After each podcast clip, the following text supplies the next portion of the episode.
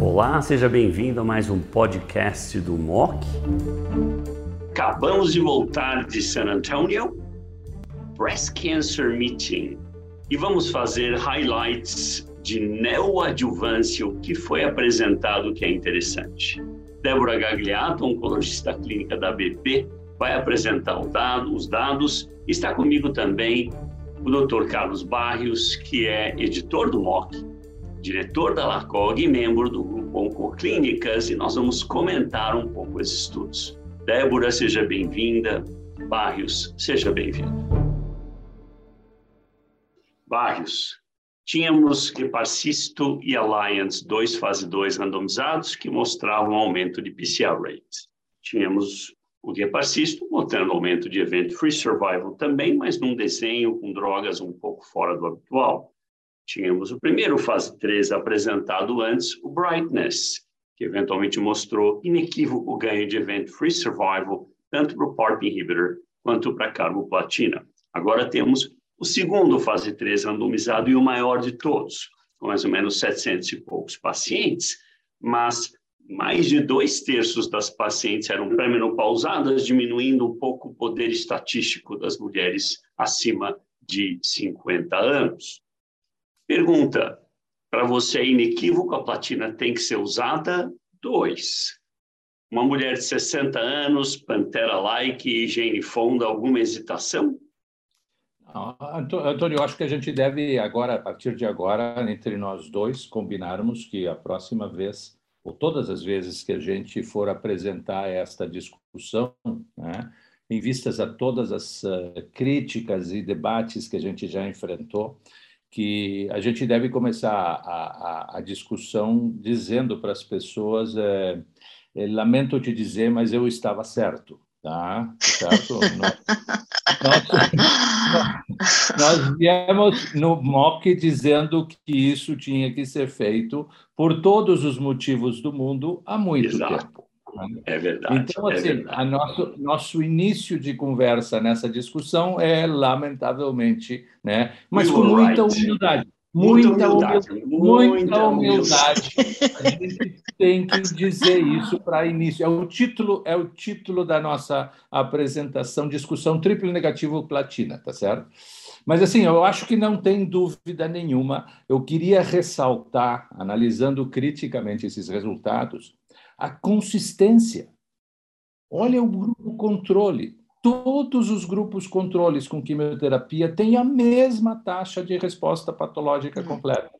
Todos os grupos que usam carboplatina têm a mesma taxa de resposta patológica completa. A consistência é absolutamente gritante. Não tem nenhum grupo, né, nenhum estudo que eventualmente mostre coisas muito diferentes. A consistência da diferença também é extremamente significativa. Então, não tem muita dúvida que era a análise que a gente usava né, para justificar a nossa conduta. Então, certamente isso aqui é importante. Agora, a única coisa que esse estudo indiano me incomoda, tá certo? E eu não tenho uma explicação biológica para isso. Por que, que numa mulher triple negativa o status hormonal tem algum tipo de influência. Débora, tu tem alguma talvez ideia de possa por quê? ter algum papel na biologia, né? Pode ter, é, pode mas, talvez né? influenciar o milieu hormonal, é, poderia influenciar um pouco a biologia. Nós, nós normalmente não, né, não, não, não, não usamos esse tipo de conceito, né? Então, o fato de ter que justificar que pode ser diferente, analisar um subgrupo de 100 pacientes, eu acho que só me complica a biologia tá certo? E a minha tendência não é tratar diferente uma paciente Sim. com 60 anos do que uma paciente com 50 e com 49. Então, certamente isso aqui biologicamente eu não tenho Não faz sentido. E não faz sentido biológico pelo tudo que a gente sabe até hoje. Eu acho que os platinas têm que estar na rotina deste grupo de pacientes, sim ou sim, né? Os benefícios agora e sobrevida, né? Uma é. diferença de sobrevida muito clara e dramática. Né? Eu, eu, eu fico, fico com pena do número de pacientes que deixou de ser beneficiado desse tratamento curativo né? É. por motivos que não são necessariamente outra coisa que é a opinião do, do, do, do médico prescritor. Em 2019, o Daniel Argolo, provavelmente um dos mais proeminentes oncologistas de Salvador, pediu para dar uma aula sobre esse tópico. E estava em contraste comigo o Mark Robson, chefe de serviço de mama do Memorial. E no Memorial não se usa platina. E, uh, e eu discordei, argumentei. Na época, óbvio, só tínhamos Geparcisto Alliance e Brightness, mas o que eu disse foi: eu pagaria para ver. Isto é, manteria a minha platina até alguém me provar que a platina não é beneficiária. Não é que eu estou dando um remédio de 500 mil reais por mês com uma toxicidade absurda. Então, eu falei para ele: a minha postura é eu pago para ver. E eu acho que o que nós fizemos foi correto, e eu acho que o estudo indiano corrobora isso. É um estudo importante, ele deve mudar a prática de muita gente. A mesma, a mesma coisa, eu, eu, eu acho que vale a pena para os ouvintes o, é, é, analisarem isso também, desta mesma situação. É uma coisa razoavelmente triste até. Essa discussão eu tive com muita gente do Dana-Farber, onde também não se fazia de rotina. Tá? E aí entra a mesma discussão dos antracíclicos, né, na doença HER2 positiva. Tá?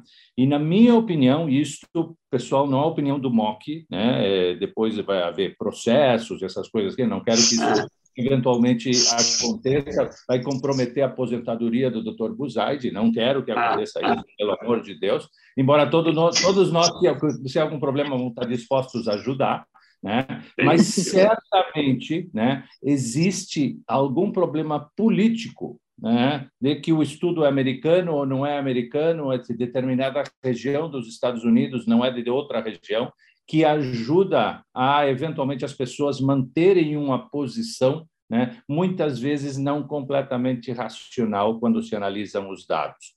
E o ponto crítico que tu colocou, e a gente vem argumentando isso há anos, Antônio, é que a carboplatina é uma coisa muito simples de fazer numa paciente de 50 anos, 45 anos, 55 anos. A toxicidade não é justificativa para tirar um aumento de 15% em resposta patológica completa.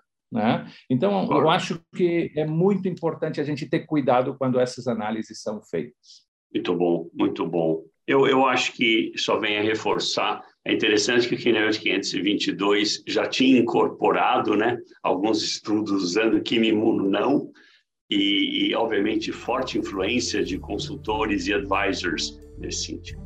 Muito bom, guys. Barrio, super obrigado, Débora. Fantástico, como sempre. Fiquem atentos. Tem também mama adjuvante e mama metastático.